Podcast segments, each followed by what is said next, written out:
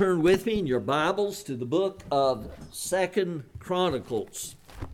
Second Chronicles, chapter 36, and we'll begin reading in verse 15 of Second Chronicles, chapter 36.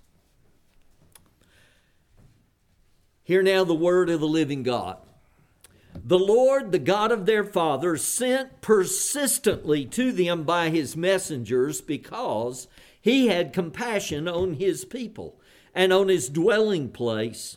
But they kept mocking the messengers of God, despising his words, and scoffing at his prophets until the wrath of the Lord rose against his people, until there was no remedy.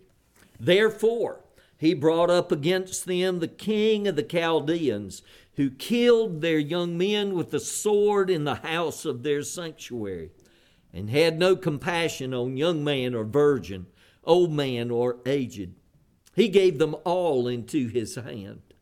And all the vessels of the house of God, great and small, and the treasures of the house of the Lord, and the treasures of the king and of his princes, all these he brought to Babylon. And they burned the house of God, and broke down the wall of Jerusalem, and burned all its palaces with fire, and destroyed all its precious vessels. He took into exile in Babylon those who had escaped from the sword, and they became servants to him and to his sons until the establishment of the kingdom of Persia to fulfill the word of the Lord by the mouth of Jeremiah until the land had enjoyed its Sabbaths. All the days that it lay desolate, it kept Sabbath to fulfill 70 years. Now, in the first year of Cyrus, king of Persia, that the word of the Lord by the mouth of Jeremiah might be fulfilled, the Lord stirred up the spirit of Cyrus, king of Persia, so that he made a proclamation throughout all his kingdom and also put it in writing. Thus says Cyrus, king of Persia The Lord, the God of heaven, has given me all the kingdoms of the earth, and he has charged me to build him a house at Jerusalem, which is in Judah. Whoever is among you of all his people, may the Lord his God be with him. Let him go up. Thus ends the reading of God's very word. Let's pray. Father, we beg that you would come by your Holy Spirit and that we would understand your word and that, Father, not only would we understand it, but Lord, that we would make good use of it, that you would write it upon our hearts. And Lord, there are two specific things we beg that you would show us in these verses of your holy, infallible, inerrant word. First of all, Lord, we pray that you would show us the only remedy for sin your Son, the Lord Jesus. And ye would write that upon our hearts afresh this night. And then, secondly, that, Lord, you would impress upon us how sweet your word is and how faithful your word is, your written word, the word of your mouth that you give to your people. Lord, our life is wrapped up in trusting in you, Lord Jesus, and following you. And so, Lord, write that upon our hearts. And bless us now with your Spirit. For, Lord, left to ourselves, we cannot see rightly your word or make good use of it, proper use of it. And so, Lord Jesus, come, we beg by your Spirit and walk in our midst and take this, the very word of your mouth, and you preach it to my heart and the hearts of your lambs here this night. In Jesus we pray. To you, the living and true God, the one true God, Father, Son, and Holy Spirit. Amen. Well, we come now to the end of this history of the kings of Judah. And you see in verse 15 and 16 this summary that God, all through the years, had persistently, He had sent over and over and over His prophets. And we see there not only that he had sent persistently to them his messengers, the prophets, but why? And it was because he had compassion on his people and on his dwelling place. What was the response of the people down through uh, the hundreds of years that uh, we have looked at in this overview of the history of God's people in the book of 1st and 2nd Chronicles. But they kept mocking the messengers of God, despising his words, and scoffing at his prophets until the wrath of the Lord rose against his people until there was no remedy. Now, the Hebrew word there for remedy is literally healing. Until there was no healing. There, there, was, there was no cure that would fix the problem uh, in a sense. And yet, when we read on in this passage, we see wonder of wonders that even though there was this judgment that came just as God had warned, it was devastating. It lasted 70 years, which is a long time. And yet there was hope and a future.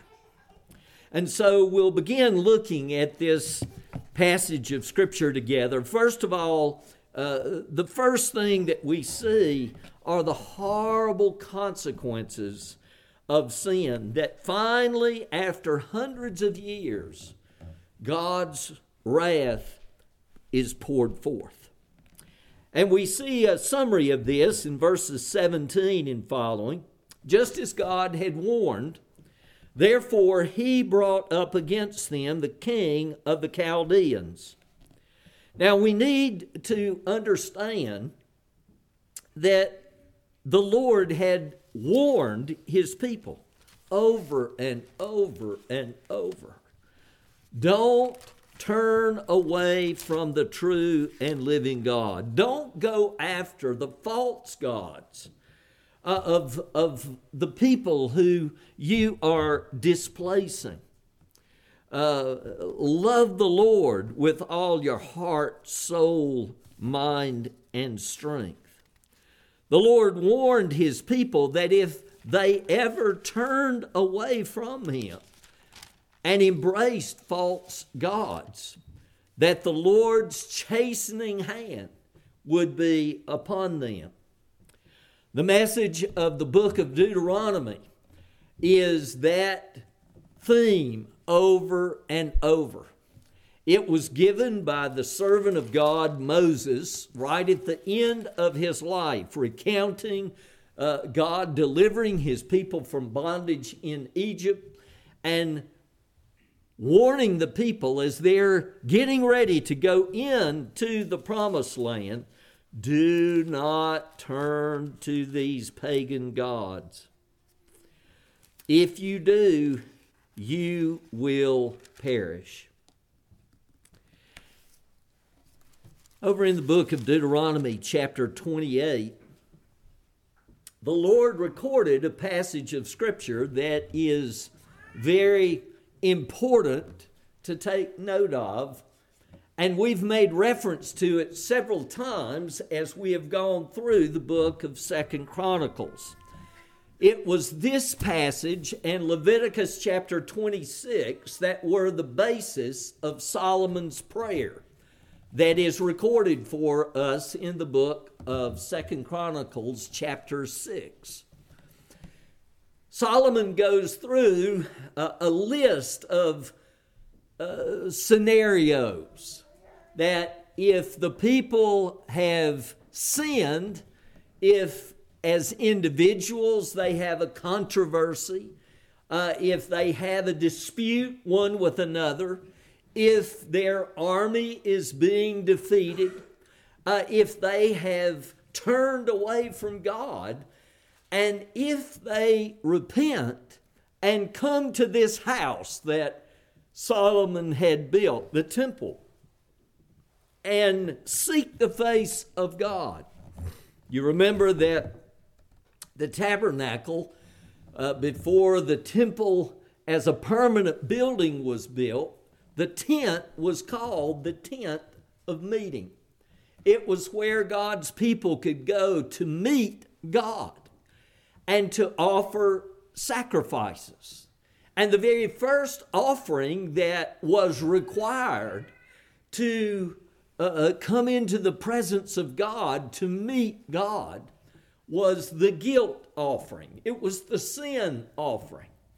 And in the book of Leviticus, chapter 1, the Lord describes how that guilt offering was to be offered, that you were to bring your animal and you would come and meet a priest there in the courtyard of the temple, and you would put your hand on the animal's head, and the priest, while your hand was on that animal's head, would kill that animal.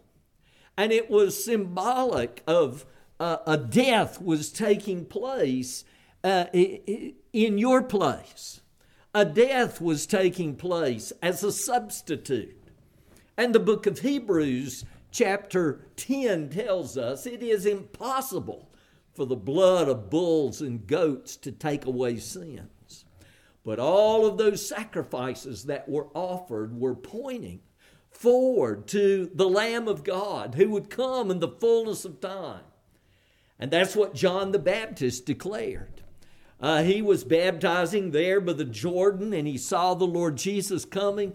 And what did he declare? Behold, the Lamb of God who takes away the sin of the world. And so Solomon is praying, God, I beg that you would bless this temple to be used as that tool to point your people to you, the living God, and to experience by faith in the Christ uh, reconciliation uh, with you. And the Lord came and answered Solomon. You remember in chapter 7, and we've seen that this sort of is, is the theme verse, if you will, of the whole book of Second Chronicles. If my people who are called by my name shall humble themselves and pray and seek my face and turn from their wicked ways, then I will hear from heaven. I will forgive their sin and heal their land. But the Lord went on in chapter 7 of Second Chronicles to warn Solomon. He says, Solomon, you as the king, you and your sons after you need to be careful to cling to me, to love me, to obey me. And if you ever turn away from me and turn to other gods, then this house that is the symbol of my presence, and you remember what had happened at the end of Solomon's prayer, and as the priests were beginning to go in to take up their work, God came down, the pillar of cloud, the pillar of fire that had led God's people, and filled the house so that they could not even go into the temple to do their work. And so the Lord is in Deuteronomy 28 spelling out the blessings that he would give to his people and the judgments that he would pour upon his people. The blessings, if they loved and followed the Christ, the judgments if they turned away Look at Deuteronomy 28, verse 1. If you faithfully obey the voice of the Lord your God, being careful to do all his commandments that I command you today, the Lord your God will set you high above all the nations of the earth. And all these blessings shall come upon you and overtake you if you obey the voice of the Lord your God. And you remember what the Lord Jesus declared if you love me, you will what? You will do what I command.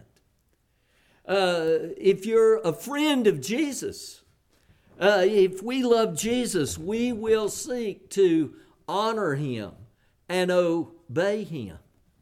Uh, here we have down in verse 15, but if you will not obey the voice of the Lord your God, or be careful to do all his commandments and his statutes that I command you today, then all these curses shall come upon you and overtake you. And these curses indeed are horrifying. Uh, the Lord spells out, and in Leviticus 26, he said, uh, if after all of these chastenings you still don't uh, uh, turn from sin, then I will bring seven times more.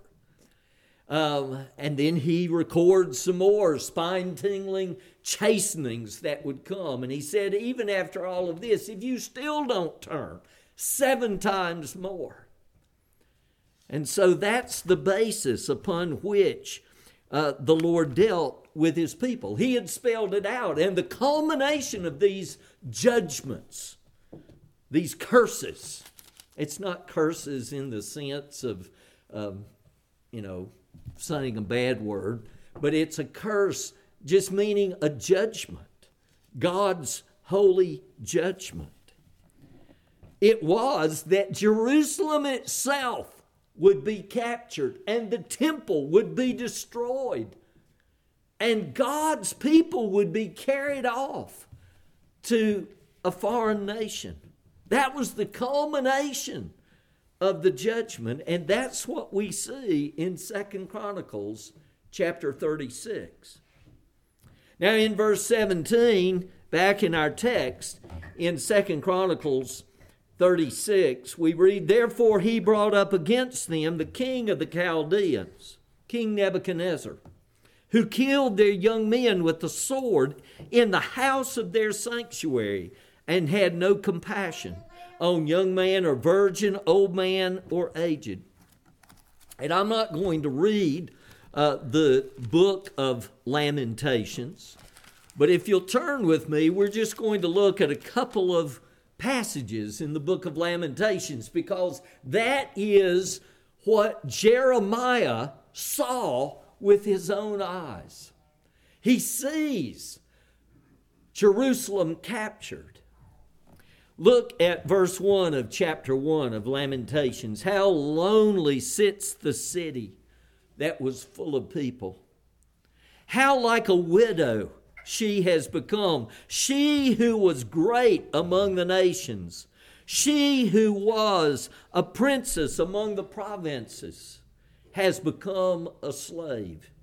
She weeps bitterly in the night with tears on her cheeks among all her lovers she has none to comfort her.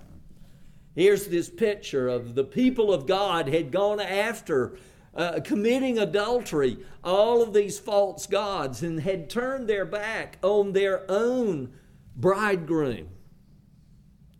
And where now are all of those lovers she had gone after? They're gone. Judah well, the last part of verse 2 all her friends had dealt treacherously with her, they had become her enemies. Judah has gone into exile because of affliction and hard servitude. She dwells now among the nations, but finds no resting place. Her pursuers have all overtaken her in the midst of her distress. And I don't know when was the last time that you read the book of Lamentations, but it has some spine tingling details of what Jeremiah saw. Uh, turn over to chapter 5. At the end of, of this uh, book, here's, here's what Jeremiah says Remember, O Lord, what has befallen us. Look and see our disgrace. Our inheritance has been turned over to strangers, our homes to foreigners. We have become orphans, fatherless.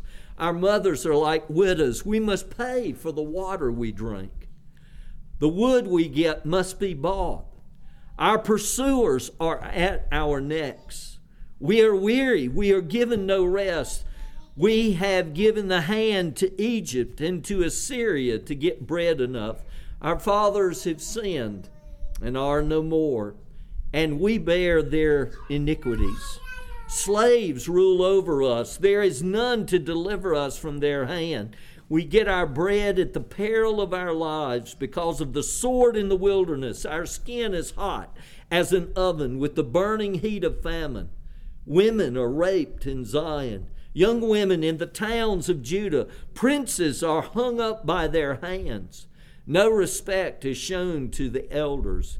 Young men are compelled to grind at the mill. The boys stagger under loads of wood. The old men have left the city gate. The young men, their music, the joy of our hearts has ceased. Our dancing is turned to mourning. The crown has fallen from our head. Woe to us, for we have sinned. But in the midst of the horror that Jeremiah had seen, a horror that Deuteronomy 28 describes, that even women would turn and become so brutal that they would consume even their own offspring.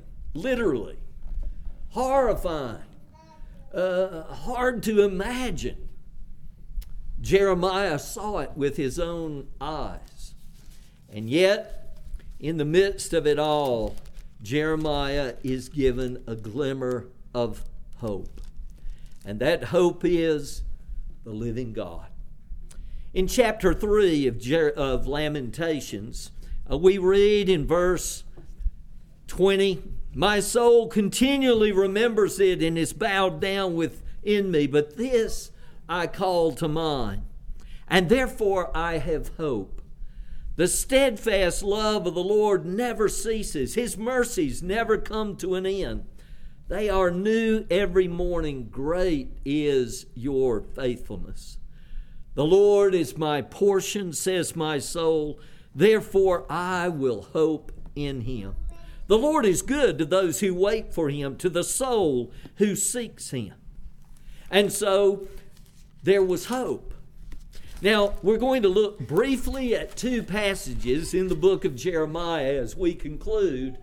God had given hope to his people. That hope is found in the Christ and in following, trusting, and obeying. In Jeremiah chapter 29, the Lord gave a message when Nebuchadnezzar came in 607 BC to his people. And he said, Listen, I, I know this looks bad.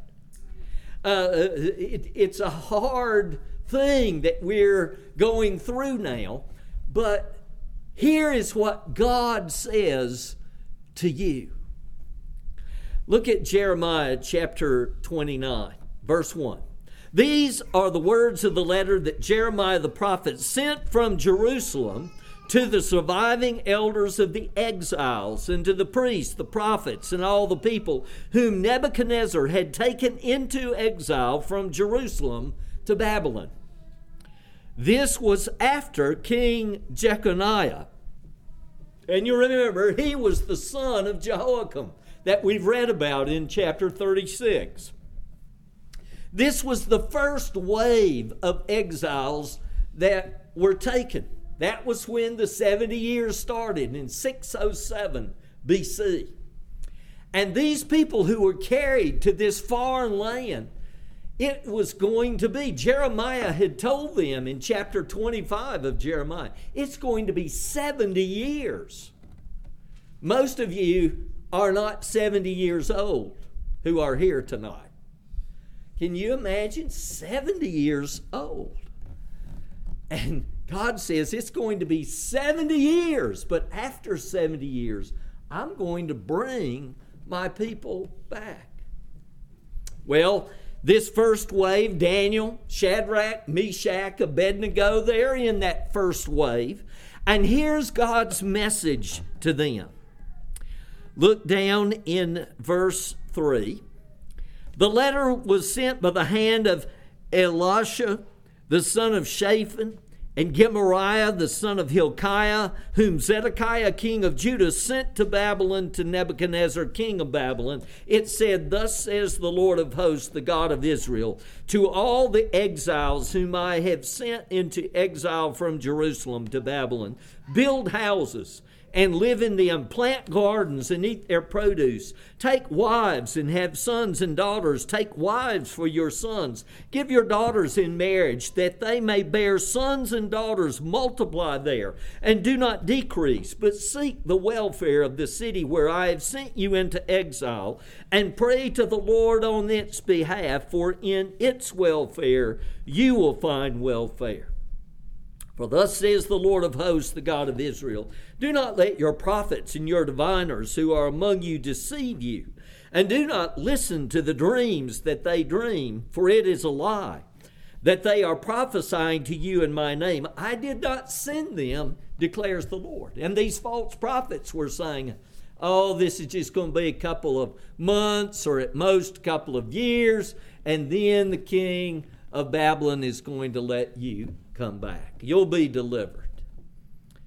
And God's message was no, it's going to be 70 years. You need to have a long term perspective on this. You need to trust my word. And so you're going to be in Babylon for a long time. And you need to plant and you need to have your sons and daughters establish homes and bear children, and you need to look to the future. Verse 10 For thus says the Lord, when 70 years are completed for Babylon, I will visit you, and I will fulfill to you my promise and bring you back to this place. For I know the plans I have for you, declares the Lord plans for welfare and not for evil, to give you a future and a hope. And then you will call upon me and come and pray to me, and I will hear you. You will seek me and find me when you seek me with all your heart. I will be found by you, declares the Lord, and I will restore your fortunes and gather you from all the nations and all the places where I have driven you, declares the Lord. And I will bring you back to the place from which I sent you into exile. Well, um, we're going to look at the other passage next week. Uh, but I'll give you a hint. If you sometime this week have time, read Daniel chapter 9. Because Daniel was one of the young men who was carried off.